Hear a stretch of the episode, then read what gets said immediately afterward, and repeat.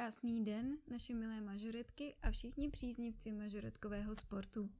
Vítám vás u druhého podcastu, který vychází právě díky vám a vašim nadšeným zprávám, kterých se nám od vás dostalo po zveřejnění našeho nápadu.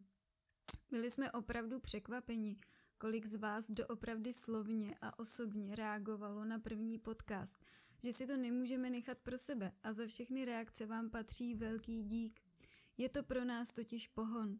Podle vašich slov se jedná o moderní způsob komunikace, který zde už dlouho chyběl a těšíte se na další vysílání. Doufám tedy, že vás v dalších dílech nesklameme a že se dozvíte i něco nového a přínosného, nebo si zkrátka jen tak odpočinete. A aby té radosti se nedostávalo jen nám, tak pro vás mám takové malé překvapení a to je, že první tři, kteří reagovali na první podcast, dostanou malou pozornost. Předměty pro tuto příležitost věnovala paní Zuzana Špicová a těmi šťastnými obdarovanými jsou Barbara Homolová, Denisa Holerová a Zuzana Dušková.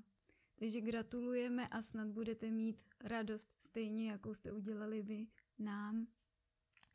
A ještě než začneme s dnešním podcastem, který bude formou rozhovoru s váženým hostem, ráda bych zde zmínila několik důležitých organizačních věcí. Ta první se týká ročenek.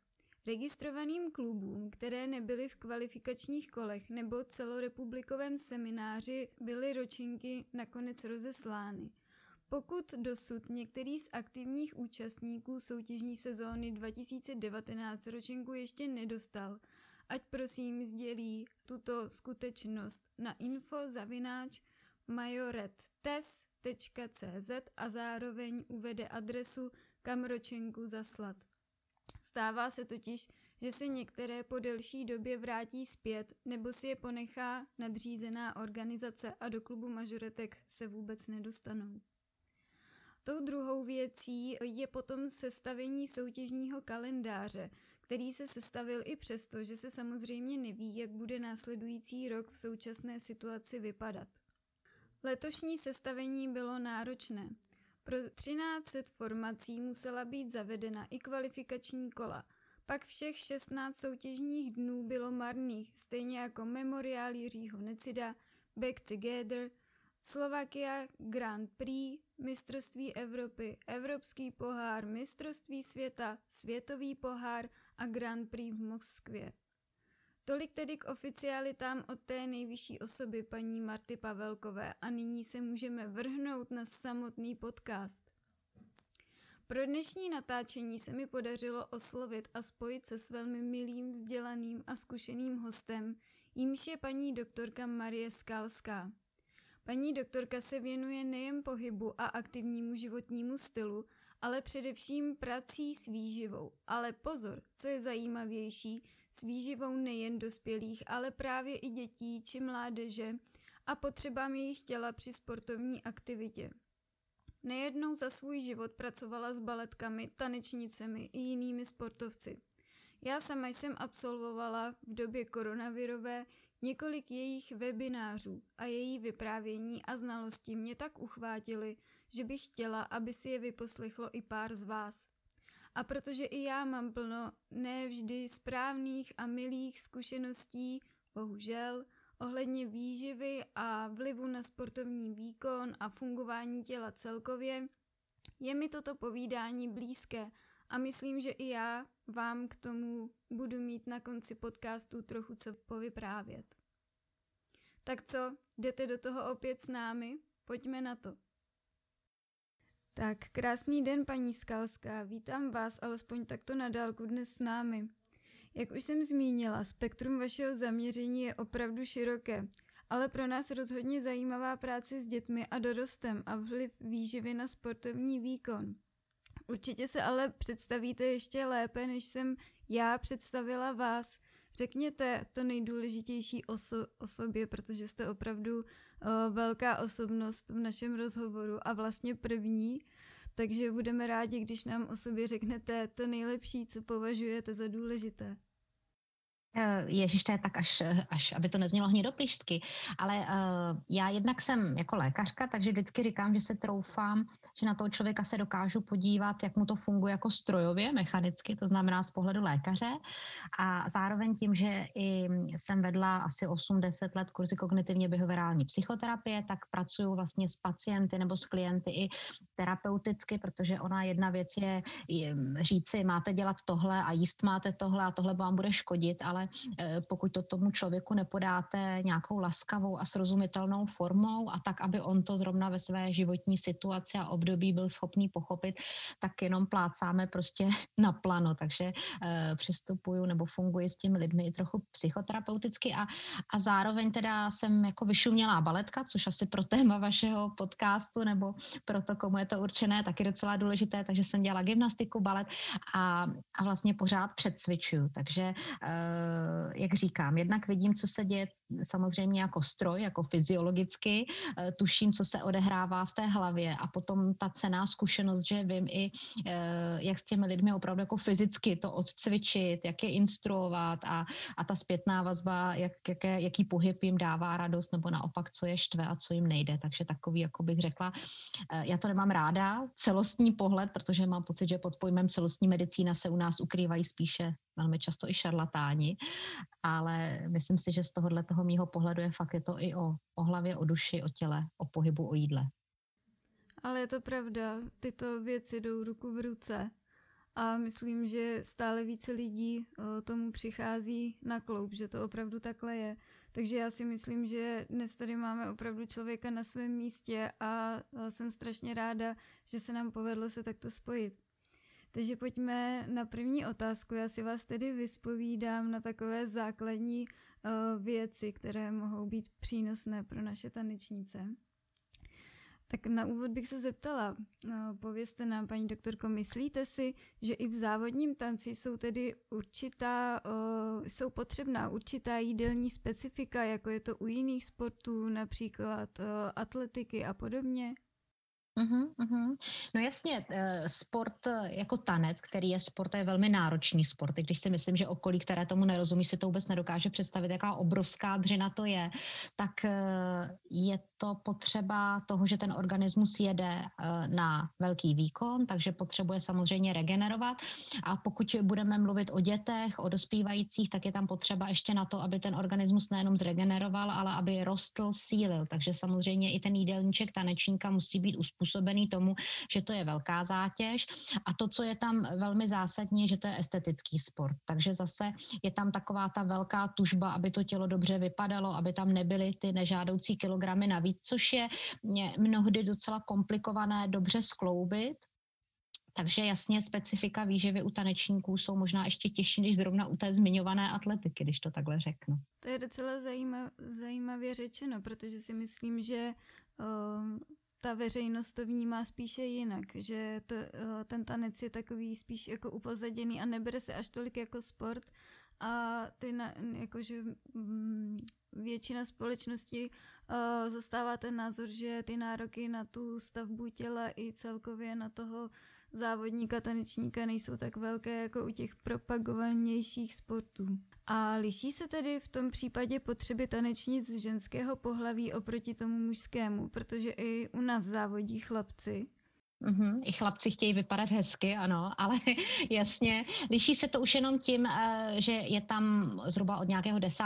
12. roku ty kluci začnou jinak dospívat, trošku později se jim doformuje množství svalové hmoty, zatímco u holek se to formuje, nebo ten konečné stádium je nějaký 14. 15. rok, kdy teprve třeba u těch kluků v tomhle věku už ty holky fakt vypadají jako ženský, když to tak řeknu. Eh, a naopak ty kluci vypadají prostě jak tyčky z plotu, takže tam je úplně jiná fáze, opožděná, nebo ne opožděná, oni nejsou opoždění ty kluci, ale mají to jinak nastaveno, takže jasně, eh, co se týče třeba energetické potřeby, tak už se to bude docela lišit od nějakého 12. roku věku, ty kluci potřebují energeticky, když budou v tom samém zápřahu jako holky, tak budou potřebovat větší množství energie ve vstaženo třeba dejme tomu na, na kilogram tělesné hmoty, eh, ale potom budou poměrně shodné takové ty potřeby třeba na minerál, hlavně na vápník, protože se eh, buduje stále kostní hmota, eh, na nějaké omega-3 masné kyseliny, to se zase tak lišit nebude, ale hlavní rozdíl je právě v té energetické potřebě, kdy prostě u těch kluků je potřeba větší. A může si tedy každý alespoň přibližně spočítat, či jinak zjistit, kolik by měl jíst? Uhum, uhum. Jako na internetu je určitě kvantum nepřeberných eh, vzorečků, tabulek a eh, jsou docela bezvadná aplikace, kterou fakt velmi široce využíváme v bezplatné formě, třeba kalorické tabulky. Tam zadáte nějaké své hodnoty, ať už se jedná věk, výška, váha.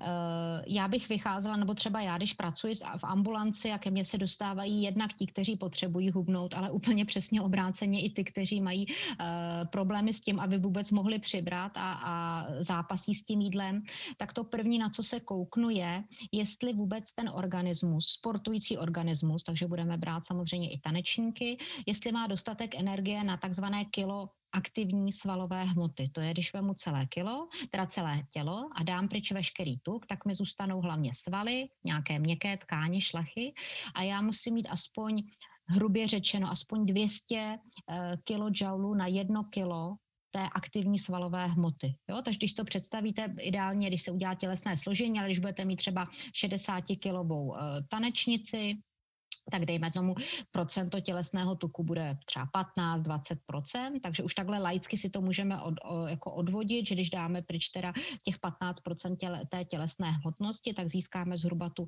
aktivní svalovou hmotu a vynásobíme to e, zhruba 200. Tak to je ten základní číslo, které nám vyjde, pod které nikdy nesmí klesnout ta hodnota. To potom bychom opravdu se pohybovali u toho sportovce vlastně v deficitu, měl by nedostatečný energetický příjem On by nemusel šíleně hubnout, ale dojde k poruchám, k tomu se asi dostaneme za chvilinku vlastně mnoha dalších tělesných orgánů a systémů, když tam bude nedostatečný energetický příjem.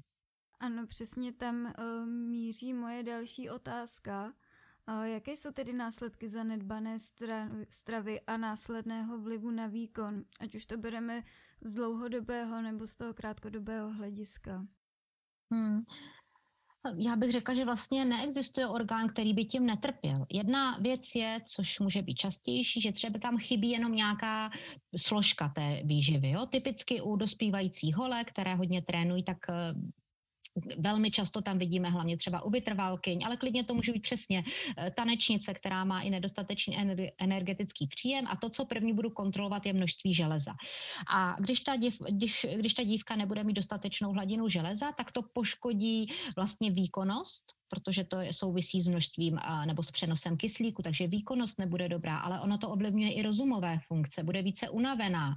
E, když to ovlivňuje rozumové funkce, dokážu si představit, že třeba nějaká pohybová adaptace, to znamená třeba učení se i nových prvků, bude samozřejmě jako zhoršeno, celkově může být podrážděna. E, a když potom chybí vlastně celkově jakoby to palivo, na které ten organismus jede, no tak e, tam je to opravdu od těch základních věcí, kdy ten eh, tanečník alebo jakýkoliv sportovec bude tedy nevýkonný, unavený, je tam v tu chvíli větší riziko e, poranění a u toho nedostatečného energetického příjmu je velmi častá takzvaná únavová zlomenina, to znamená, že to není, že ta noha je úplně do pravého úhlu, ale většinou to začíná takovou jako e, jakoby drobnou vláskovitou zlomeninou, jako fisurkou, a to, co je typické, že vlastně se to projevuje bolestí. A tím, že opravdu si myslím, že tanečnice eh, mají občas posunutý práh bolesti, tak eh, oni jsou schopné eh, tančit jako i s únavovými zlomeninami, protože prostě si řeknou, ono to přejde, ono to jako úplně nebrání tomu, aby šla znovu na ten parket a znovu do toho sálu. Takže typické je právě porucha té kostní hmoty, ale zároveň většinou to tělo, jak se začne bránit, tak je to, že přestává menstruovat ta dívka, protože si to laicky můžeme představit, že to tělo si řekne tak. Takže bacha, já teď vlastně nemám skoro žádnou energii, tak já začnu to, co není nezbytně důležité pro můj život, já začnu brzdit. Jo?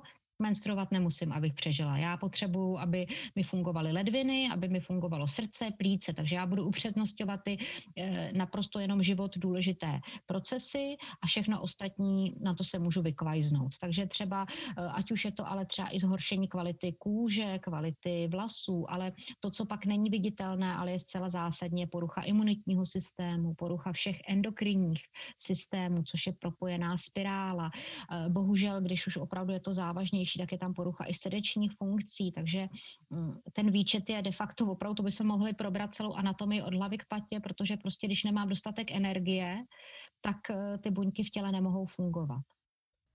Těch příznaků a symptomů je opravdu hodně, eh, co jsme si tady poslechli, ale přesto může trenér v zápalu v zápalu bojovnosti, kdy tvoří sestavy, kdy trénuje na mistrovství, může nějak snadno poznat, že u jeho svěřence vznikl nějaký takový problém? No, a myslím si, že když ten trenér je s těmi závodníky intenzivně, tak vlastně paradoxně nemusí. E, velmi často vím třeba, že se vlastně tomu, že ta dívka najednou významně zhubla, nebo že tam je zvláštní chování, nebo že se chová jinak, tak vlastně to pozná někdo, kdo třeba tu holku vidí v odstupu. Jo, že i rodiče mnohdy nepostřehnou ze začátku, že tam nějaká, najednou nějaké zvláštní chování je, protože v momentu, kdy se tam třeba začne vyskytovat porucha příjmu potravy, tak eh, většinou je to dost dobře důmyslně skryto a eh, mnohdy je důležité to, že vlastně ani ta sama dívka, týká se to i chlapců, jeden ku desíti jsou i chlapci, ale jsou to hlavně holky, protože jsou vlastně emočně trošku jinak nastavené, jakákoliv hloupá poznámka od toho trenéra dokáže nakumulovat a vlastně rozjet poruchu příjmu potravy.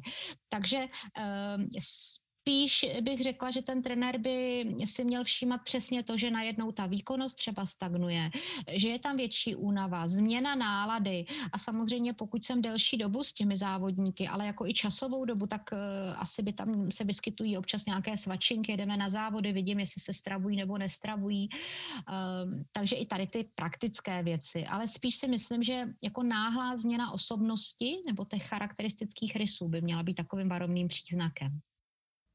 A myslíte si, že tedy za případný takový ten tlak na postavu, eh, který se často objevuje eh, u tanečnic a tanečníků a mm, právě, jak už jsme zmínili, ty nároky těch trenérů toho, aby eh, vše vypadalo esteticky.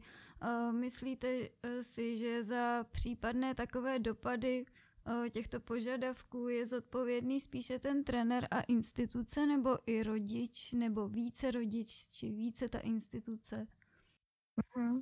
Já bych asi jako Evi nepoužívala slovo zodpovědné, jo? ono je to vždycky multifaktoriální, to znamená určitě tam je vždycky nějaký trochu podklad psychický, jo? ať už je to nějaká třeba eh, horší tolerance, frustrace, veliký tlak na výkon, jo? samozřejmě tam vždycky mohou být vztahy, které pocházejí z rodiny, co se týče vztahů v rodině, maminka, dcera. A pak ale zase od toho 13. 14.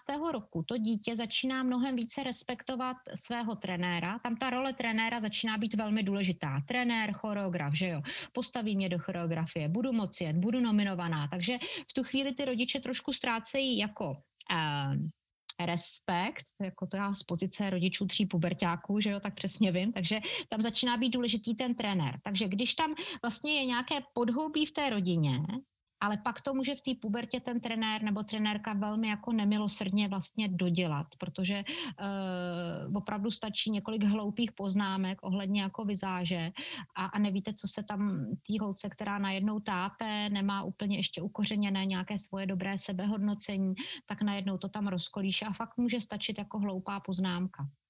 Mm-hmm.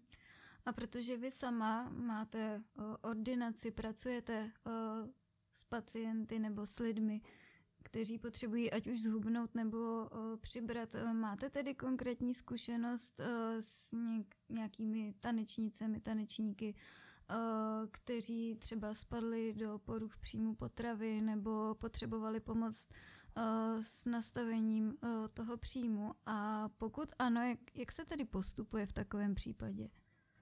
Mm-hmm. No jasně, no. Těch je teď čím dál tím víc. Já mám pocit, že mi do ambulance přichází více osob, které potřebují uh, právě pomoci s tím přibrat a potácí se v poruchách příjmu potravy, než by ke mně přišli obézní sportovci. A, a jsou to hlavně teda tanečnice. Hodně tanečnice, uh, případně nějaké vytrvalkyně. Tam já chci říct, že u tohohle opravdu uh, když už se tam rozjede nějaký začátek poruchy příjmu potravy, tak uh, vždycky je potřeba uh, odborná pomoc. Jo? To, že kamarádka nebo teta nebo táta s mámou budou říkat na jese, tak to je opravdu úplně jak kdyby neřekli nic, možná je to mnohdy ještě horší. E, takže v tu chvíli to není jenom o tom, že řeknu, jak má být poskládaný jídelníček, to mnohdy ty holky vědí možná i líp než já, protože prostě to sledují a opravdu jako vědí každý gram, co je a, a oni někdy že jo, se kouknou na talíř a nevidějí e, rohlík se šunkou, ale vidějí prostě sacharidy a k tomu jako bílkovinu a Ježíš Maria to složení. Takže jedna věc je, že vlastně já zajistím, a jestli tam není nějaké poškození vyloženě interní, to znamená, jestli to třeba není na hraně, což taky jsem zažila, kdy vlastně už je nutná hospitalizace. Z hlediska sportovní lékařky, vlastně tím, že se ke mně primárně dostáví, jako že jsou sportovkyně, tak já musím taky rozhodnout, jestli vůbec můžou v tu chvíli sportovat. To mnohdy pro ně i pro ty tanečnice vlastně bývá taková jako největší Eh, největší výzva nebo největší možná hrozba, že bych jim vlastně zakázala dělat to, co oni tak bytostně milujou, jako ten sport nebo ten tanec. Uh-huh. A poslechnou vás v tom případě, když jim to zakážete? Hele, uh, protože ono totiž tento věkový spektrum je kolem 14. 15. roku, tak tam u toho sedějí plačící maminky, a v tu chvíli, když jim nedáte potvrzení k závodní činnosti a napíšete to do té zprávy, tak oni nemůžou závodit. Takže samozřejmě mohou, ale jako to, že potom půjde domů a půjde na tajňačku běhat 15 kilometrů a bude posilovat, to já tam jako samozřejmě nevidím. Ale teď chci říct, já právě nepřistupuji tímhletím direktivním přístupem ve smyslu musíš, nesmíš. To si myslím, že je velmi důležité stran komunikace s tou, eh, s tou dívkou. Takže my opravdu si sedneme a já se jí to snažím vysvětlit tak, aby ona to pochopila naprosto přesně, co se v tom těle děje, jaké to bude mít dopady. Takže mě se zatím, já tady abych neklepala, aby nám to nerušilo, ale mně se zatím jako nestalo, že by ta holka šla do protiútoku. Jo, že teda tak já najus, tak já teďka na tajňačku teda to odcvičím, ona mi to zakázala. Ale naopak vlastně, když pochopí, že určité druhy potravin potřebuje pro to, aby to tělo dobře fungovalo, tak eh, zatím ta cesta se vždycky nastavila. Neříkám, že to je hned, je to práce fakt jako i na roky. Opravdu třeba rok tam bojujeme, aby přibrala 4 kila svalové hmoty, ale uh, nesmí to být direktivní. Nesmí to být tak, jak se občas setkávám, že prostě buď přibereš nebo konec, jo? protože se musí počítat s tím, že to milujou a jakmile bychom jim to vzali, tak tu psychickou stránku vlastně úplně doděláme. A to, co je důležité, je, že to není teda jenom péče moje, jako kdy já teda zajistím nějakým, nějakým způsobem, jestli už to není fakt jako život ohrožující, eh, zajistíme si, co to tělo potřebuje nutričně, ale ruku v ruce pracuji s týmem psychoterapeutů a psychologů, takže zase není to direktivní, že bych tam každou tu holku poslala, ale všem vlastně vysvětlím, že ta hlava nás naprosto ovládá. E, ta pomoc stran psychoterapie je naprosto nezastupitelná. A proč se trápit, proč prostě bojovat sám s nějakými démony, když jsou lidi, kteří nám s tím umí pomoct a, a vysvětlit, že to není ostuda, že se nechám tímhle tím způsobem i pomoct a poradit. Takže vždycky je to jako komplexní týmová spolupráce. Musí být do toho poučení rodiče. Na druhou stranu já od nějakého toho 14. 15. roku naopak chci, aby ty maminky do toho nezasahovaly, protože oni se snaží udělat všechno, že jo, jako v nejlepší víře té holky, takže by to pak vypadalo, že budou kontrolovat každé její sousto a snědla se a najedla se, už to, už to snědla a tady to máš to další, to ty holky naopak otráví. Takže je to balans mezi mírou zodpovědnosti té holky, že si to teda sama jako ohlídá a toho, že ta maminka to taky nějakým způsobem musí přijmout a vůbec to teda není jednoduchý pro všechny tři z nás. Já musím dělat, že to jako mám samozřejmě pod kontrolou, že to je bezvadný, ale vždycky jako střílim do e, nějakých hranic, nakolik to ta e, dívka ještě dokáže snést a odhadnu, jestli tu zodpovědnost v tomhle to můžu dát a můžu ji pustit a zkontrolovat za tři týdny nebo za čtyři, a nebo jestli už teda opravdu jako zatáhnout brzdu a říct, tak tady končíme a tady už to jako sama doma nezvládnete. No. To je právě hodně variabilní, že na každého platí něco jiného, každý potřebuje jiný přístup a každému pomůže jiná ta komunikace a hlavně i co se týče um, toho, když se ten metabolismus nebo to tělo dává do pořádku, tak každé tělo taky přibere jinak rychle, jinak reaguje na ty mm, zvolené potraviny, že můžeme mít vedle sebe klidně dva stejně staré, stejně vysoké lidi a nastavit jim stejný příjem, ale uh, každé to tělo to vezme úplně jinak, že nikdy není předem známe, jak to vlastně rychle bude trvat, uh, jak to dopadne a podobně. Hmm. Taky, taky třeba, když prostě dostanu dívčinu, která jí jako 20% toho, co by měla sníst, tak já jí nemůžu napálit vlastně plnou energetickou dávku. Já musím zvyšovat po kouskách, aby ona měla šanci si na to zvyknout, aby to právě nebylo o tom, že teda se za 14 dní vykrmí, ale za tři týdny bude tam, kde byla. Takže i tohle to musím velmi akceptovat na jakém energetickém příjmu, nebo já to akceptuji. Je to tak zase jako, prostě je to e, opravdu jako tanec na tenkém ledě, protože občas si říkám, že když ji zvednu o 10, o 15% příjem, tak pořád je to úplně e, nedostatečné, to, co by měla, ale je to moje zodpovědnost, když tenhle ten eh, postup zvolím, protože vím, že ta šance na to, že eh, pomalu budeme zvedat a bude si na to zvykat a nepůjde jí to úplně proti mysli, tak si myslím, že je větší šance na úspěch. No. Ale uh, není to stoprocentní nikdy. No. Podle mě malý, malý krok je vždycky lepší než... Malý krok udržitelný je vždycky lepší než uh, nějaký velký neudržitelný. A jak jste zmiňovala, že mají tanečnice ten posunutý práh bolestivosti, tak uh, oni těch posunutých prahů mají podle mě i víc, že si strašně dlouho myslí, že třeba tu pomoc vůbec nepotřebují, že se vůbec nic uh, neděje, že to je standard, to, jak, jakoby vypadají, to, že třeba jsou unavenější, to, že nemají menstruaci, že to k tomu sportu vlastně patří. Ale my, když si uvědomíme, že v první řadě jsme lidé a ženy a to je jakoby to prvotní nezastupitelné naše místo, takže bychom měli spíš vnímat ty uh, fyziologické potřeby toho těla, ty základní. Hmm. No, to, to je pravda. A když budete mít jako zažranou holku mm, do prostě do tance nebo do jakéhokoliv jiného sportu, tak eh, občas tohle to úplně ignorují. A tím, že vlastně přesně jak jste říkala, ale to se týká třeba i vytrvalkyň, vlastně oni se o tom moc nebaví, jestli tam ta menstruace je nebo není. A pak tím, že zjistí, že tahle to má taky, tak vlastně to vůbec neřeší. Trenéři už tuplem ty to vůbec neřeší. Eh, maminka, možná je to někdo, se stydí na to zeptat, takže pak třeba se fakt vyskytují holky, kterým je 21, 20 20 a prostě 5-6 let nemenstruují, což ta kostní hmota odnáší eh, jako nenapravitelně potom. Je pravda, no, že uh, tam pokud je ten tanec nebo samotná ta jak, jakákoliv činnost tím životem, tak všechno ostatní jde stranou, no, než potom přijdou opravdu nějaké problémy, které nám brání v tom, co máme vlastně rádi.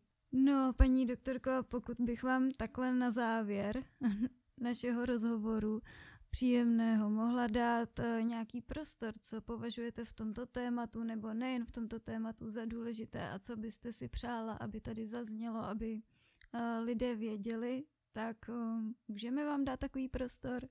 No, já vždycky říkám za prvé, že teda aby ať už děláme cokoliv a nějakým způsobem se snažíme měnit na úkor toho svoje tělo, tak aby jsme si uvědomovali, že to tělo je náš největší parťák, který jako s náma vydrží jako jediný celý život a, a jiné místo v životu už nebudeme mít, takže ať už jíme, ať už e, sportujeme, ale ať už i odpočíváme, tak to vlastně vždycky dělat proto, aby to tělo fungovalo dobře. A to možná je základ úplně všeho že uh, nic jiného vlastně za to nestojí a možná sobecky, ale eh, jako nejdůležitější je ošetřit si sebe a pak až své okolí a pak až rest, jako akceptovat i nároky mého okolí, mých trenérů, mých učitelů, ale uh, buďme jako sobci hezky a, a nejdřív si udějte to, aby nám bylo dobře na těle i na duši a, a to všechno ostatní už půjde samo, no. Přesně, takže já si myslím, že se nemáme nikdo vůbec čeho bát a hlavně buďme rádi, že můžeme být se svými blízkými aspoň pár dní takhle uh, hezky v klidu a dívat se na pohádky. Tak moc děkujeme paní Skalská. Já ještě uh, jednou říkám, že jsem strašně vděčná, že se nám podařilo se takhle spojit a je to pro mě a myslím, že i pro holky nesmírná čest. Tak vám přejeme krásný den. Tak jo, děkuji za krásná slova, opatrujte se a, a něco pro to dělejte, abyste se měli hezky. Nikdo jiný to prostě za nás dělat nebude. Tak nashledanou. Tak, to bylo poselství. Nashledanou a děkujeme. Jak už jsem naznačila, eh, i já sama mám, bohužel, zkušenost s poruchou příjmu potravy.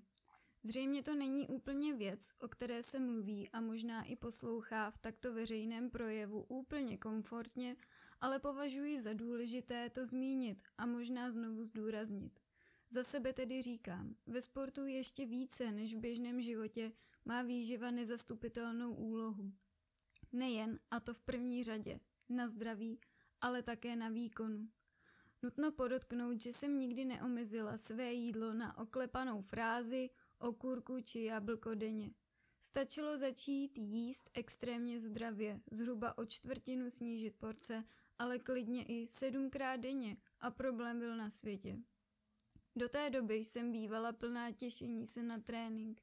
Vždy jsem patřila mezi ty aktivky, které by ho nejraději protáhly na celé odpoledne a zařadili na každý den.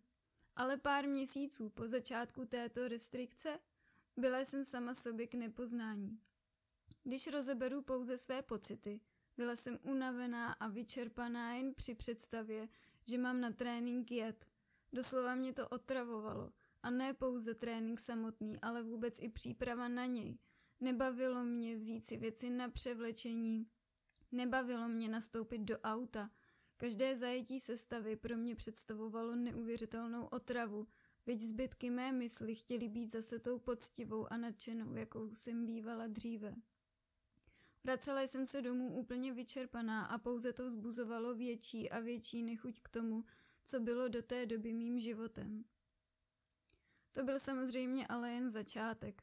Sezóna byla v plném proudu a svůj tenkrát docela vydařený nejen solový rok šel k úplnému dnu.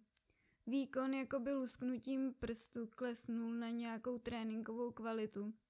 A já s tím byla snad i smířena. A snad mi to ani nevadilo. Pokud ale děláte týmový sport, tak víte, solovem čert, ale co ti, kteří jsou na vašem výkonu určitým způsobem závislí? Konalo se mistrovství světa. Já již byla na váze, se kterou se opravdu umírá, a ne výjimečně. Mě čekalo sedm soutěžních vystoupení, pro mě několik desítek minut utrpení.